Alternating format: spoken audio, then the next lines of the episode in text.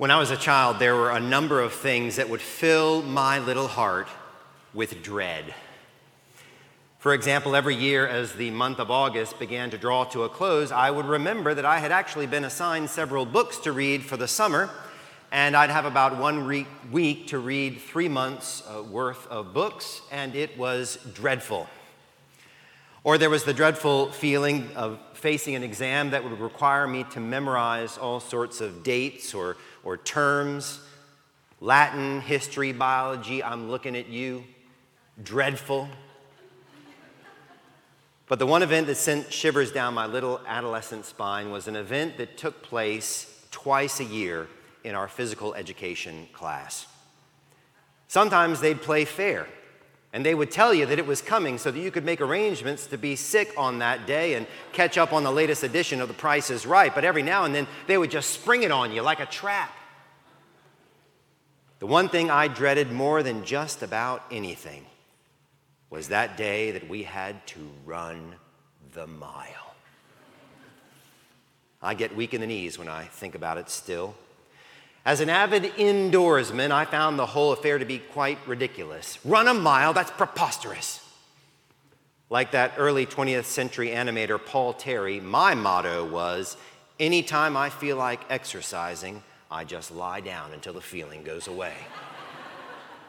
when you are completely and totally out of shape, the mile is a golden ticket to the carnival of nausea, exhaustion, and humiliation. There are a few things I dreaded more in my adolescence than running the mile.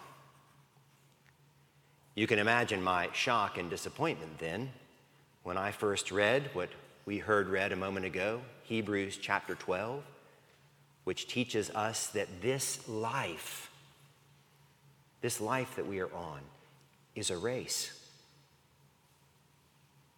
Therefore, since we are surrounded by so great a cloud of witnesses, let us lay aside every weight and sin which clings so closely. And let us run with endurance the race that is set before us, looking to Jesus, the founder and perfecter of our faith, who, for the joy that was set before him, endured the cross, despising the shame, and is seated at the right hand of the throne of God.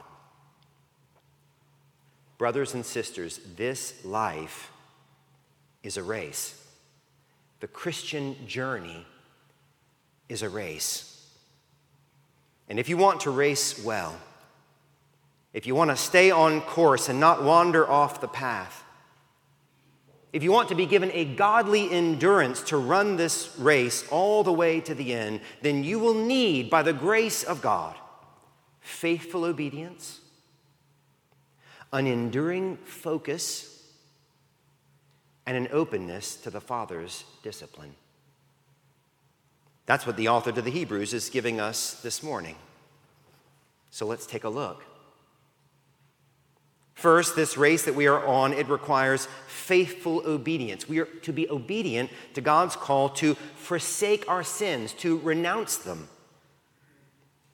Let us lay aside every weight and sin which clings so closely. I remember when I was first told that competitive male swimmers shave their entire bodies, I thought to myself, that cannot be true. Why on earth would a man shave his entire body? That's ridiculous.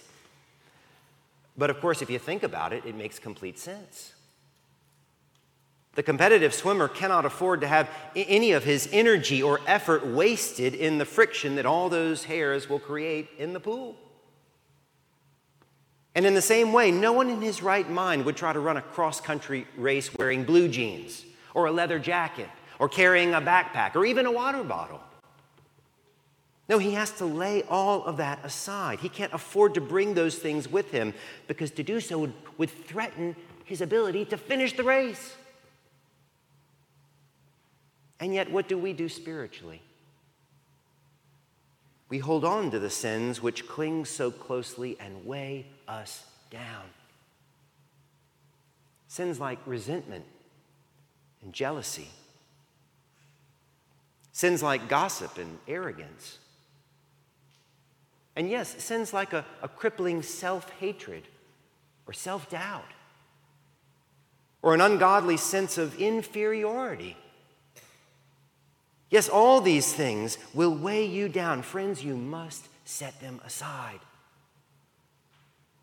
And if I could speak directly to the men, I, I know that, that some of us men here today are being dragged down right now by some of our favorite sins that I would rather not mention by name, but you know what they are. And the Holy Spirit of God is warning you, urging you, inviting you to lay those sins aside today. For my friends, there will be many who, because they have been entrapped by such sins, will not finish this race well. Brothers, sisters, is God speaking to your heart today about a sin that He's calling you, convicting you to lay aside? If you find yourself today struggling with a sin that clings so closely that you can't seem to pull it off, it's like a, a, tick that has burrowed itself into your skin, then I want to urge you and encourage you to find a Christian friend to pray with you and for you. Or make an appointment with one of our prayer ministers. We have both men and women who will spend time with you and, and keep everything you tell them in the strictest of confidence or reach out to one of the clergy on staff. We would be honored to, to make an appointment with you and to pray with you. One of the great lies of the enemy, and you need to know that there is a spiritual enemy at work against you right now. But one of the lies of the enemy is that you have to face your sin alone, that there's no way you could tell anyone about it. And friends, that is a lie from the pit of hell because you're not alone. The Holy Spirit is in you and with you. And the Holy Spirit has brought you into a community of brothers and sisters. You are not meant to go this alone. So, if you are struggling with a sin that you cannot let go, find a trusted Christian brother or sister to pray with you and for you that that shackle might be broken so that you will be set free to run the race that has been set before you. For this race requires faithful obedience to God's call to lay aside every weight and sin which clings so closely. Second, this race that has been set before you, it's going to require an enduring focus. One of the few camping trips I took as a child was with the scouts just up the road above Mount Pleasant in the Francis Marion Forest. And I can remember the scoutmaster gathering us all around, and, and he had this map and this compass, and he was going to give us a lesson on navigation. But this compass was unlike any compass I had ever seen before. It had this adjustable ring that would allow you to correct for the declination between magnetic north and true north. Now, at the time, as he was explaining the difference between true north and magnetic north, I, I no more understood what he was talking about than if he had been speaking in French. Didn't understand at all. But I've since come to understand that magnetic north, which the arms of the compass line up against, is not the same as true north, as in the direction that will lead you to the North Pole. And if you don't understand the difference between magnetic north and true north, then you can have the best map and compass in the world, but after a day's worth of hiking, you will find yourself lost and in trouble out in the wilderness, far from where you intended to go. Miles off course, with no hope of finding where you are on that map. You wanted to go north, but your compass took you in the direction of magnetic north, and they are not the same direction. After the last service, a retired serviceman pulled me aside and he said, You know, um, I- will tell you, um, if you don't understand the difference between magnetic north and true north, it's not that you'll just get lost, but you'll find yourself behind enemy lines. And I thought, Boy, that's a word from the Lord. This is often what happens in a midlife crisis. It happens when someone thinks that they've charted the course of their life and their family's life in the proper direction, when in reality, they've been following the attraction of magnetic north and at midlife, they finally stop to catch their breath and they, they look up at their surroundings and they realize that they have completely lost their way, as has their family who is following along behind them. But the author to the Hebrews is telling us here and now that we've got to chart the course of our lives by the true North Star of Jesus Christ. Let us run with endurance the race that is set before us, looking to Jesus. Looking to Jesus, the founder and perfecter of our faith, who, for the joy that was set before him, endured the cross, despising the shame, and is seated at the right hand of the throne of God. Now, how do we do this? What does it actually look like to, to run the race of this life looking to the North Star of Jesus? Well, let me start with what it isn't. For you see, a man can be a regular churchgoer and still be following magnetic north. A man can strive to live a moral life and do good deeds and try to help people and yet still be following magnetic north. A man can read the great creeds of the church and say with gusto, Yes, I'm all for that, and still have the compass of his life leading him in the direction of magnetic north. But if you want to set the course of your life in the direction of true north, in the direction of Jesus, the founder and perfecter of our faith, then, friends, it will require you to make Jesus the Lord and guiding principle of every aspect of your life. Twice a year, we offer our foundations class, and as the name implies, it's a class that covers the foundations of our Christian belief. It's, it's a little bit like a, a gym class for this race that we're talking about uh, this morning. And in my humble opinion, by far the best class in the series is the last class. And that's the class when we invite our brother George Greene in to come and share just a little bit of his story. And what makes that class the best class, among other things, is the fact that God uses it to open people's eyes so that they can begin to catch a vision for how to make Jesus the North Star of their lives. And here's how it happens George shares how God began to call him. God began to call him to use his training as a chemical engineer to serve him through, through his vocation. And ultimately, that led to the founding of Water Mission International. Well, invariably, when George is done sharing that story, you, you can see the light bulbs begin to go off in people's minds. All of a sudden, they begin to understand that running the, this race by looking to Jesus, it, it means looking to Jesus in every aspect of their lives, including their vocation. They say, wait, I, am I'm, I'm a business owner, like George was a business owner. I, I, I should be looking to Jesus for, for ways that, that I, I, I could hear his call on my business. How do I do that? Or, or I'm a doctor, I should be looking to Jesus for ways to, to minister to my patients. How do I do that? Or I'm a school teacher, I should be looking to Jesus for ways to minister to and care for my students. How might I do that? They catch a vision for making Jesus the North Star of every aspect of their lives, and it's wonderful. They begin to see that God wants to speak to them directly to guide them and show them how to order all of their life in the direction of true north. Friends, we are all running a race. But the difference between running the rat race and the right race, it depends on what your aim is magnetic north or true north.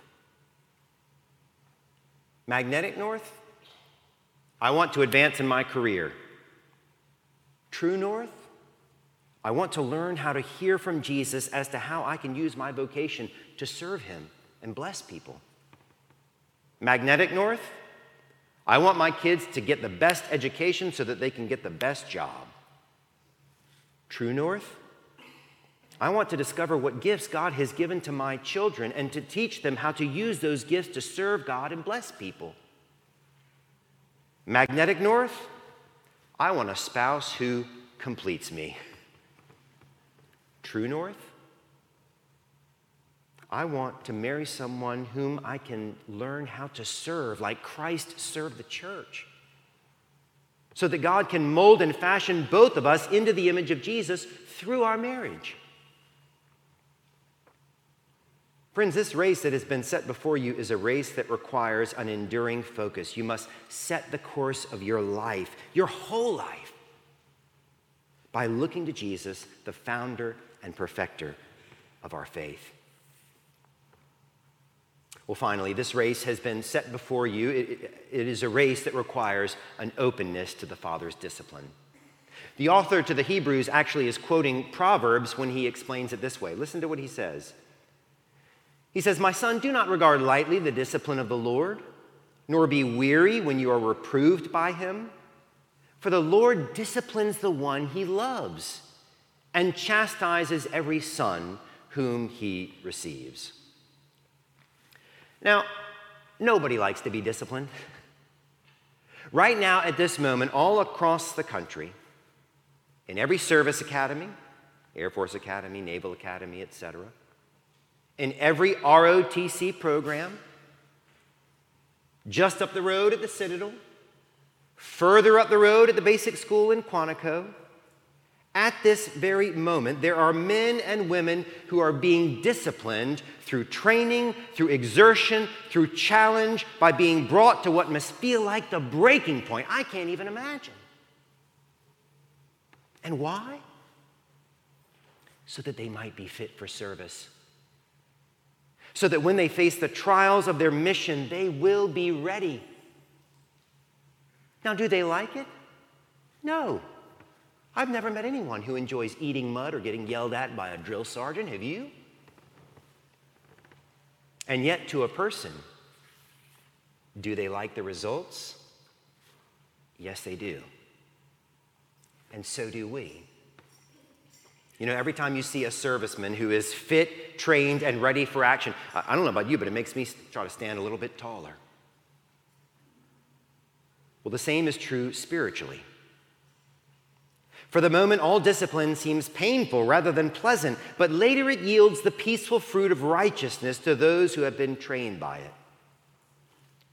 Friends, the Lord will discipline you both in terms of allowing you to face trials to make you stronger and more resilient, but also, yes, He will discipline you when you stray from His path, when you wander off course and, and move once again from true north towards magnetic north. The Lord will discipline you, and it's because He loves you. In fact, if you have not sensed the presence of God's discipline in your life, if there have not been challenges and struggles, then there's a sense in which you, you kind of have to wonder if what the author of the Hebrews says uh, might apply to you when he said, if you are left without discipline, that, that, that is, if you aren't facing any challenges or difficulties or trials in which all of us have participated, then you are illegitimate children and not sons. In other words, God's discipline is a sign that you matter to Him. You are His sons, you are His daughters. The Lord disciplines those whom He loves. So, this race that has been set before you is a race during which you will be subject to the Father's loving discipline. Now, it doesn't mean we have to like it when it's happening. God does not call us to walk around with pasted on smiles and say everything's fine when it's not fine. That, that's not what we're called to do at all. But as Christians, we know that it's part of the race that we're on. We can expect it. And when it comes, we can trust that God can and will use every trial to bring about His good purposes and to, to strengthen us and equip us. Friends, if you are in the midst of some great difficulty right now, I want to encourage you, as I did a moment ago, I want to encourage you to lean on your Christian brothers and sisters and, and call on them to pray with you and for you. That the Holy Spirit might, as the author of Hebrews put it, lift up your drooping hands, strengthen your weak knees, and make straight paths for your feet, so that what is lame may not be put out of joint, but rather healed. The race that has been set before you is a race that will require an openness to the discipline of the Lord, the loving discipline of the Father. When I was a kid, I dreaded running the mile. But then along the way, something changed. A dear friend of mine convinced me to buy some tennis shoes. And she encouraged me to start running through the nausea and the embarrassment and the exhaustion and the frustration. And I've been running ever since. And while it isn't ever, ever easy, I do love to run. That's what can happen in the spiritual life. When you discover that God has set you on a race, a race of discipline and spiritual growth, on a path of meaning and purpose, leading to a finish line of victory and joy. Friends, open your hearts to the Holy Spirit of God. For he wants to empower each of us to lay aside every sin which clings so closely, to set our gaze on the true North Star of Jesus Christ, and to bear up as we receive God's loving discipline, so that we might run this race and run it faithfully all the way to the end. Let's pray.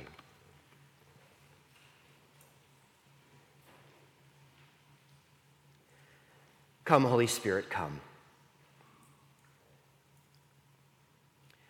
Come, we pray,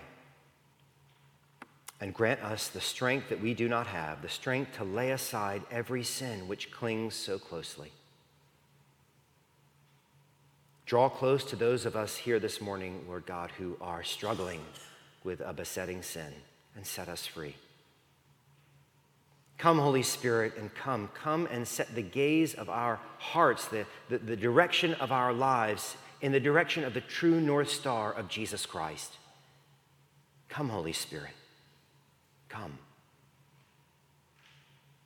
And come, Holy Spirit, we pray, to bear us up, to be with us, to strengthen us. For those moments when we walk through the trials, the loving discipline um, of our Father that we might come through by your endurance, by your strength, to the very end. Come, Holy Spirit, come, for we ask these things in the precious and powerful name of Jesus Christ our Lord.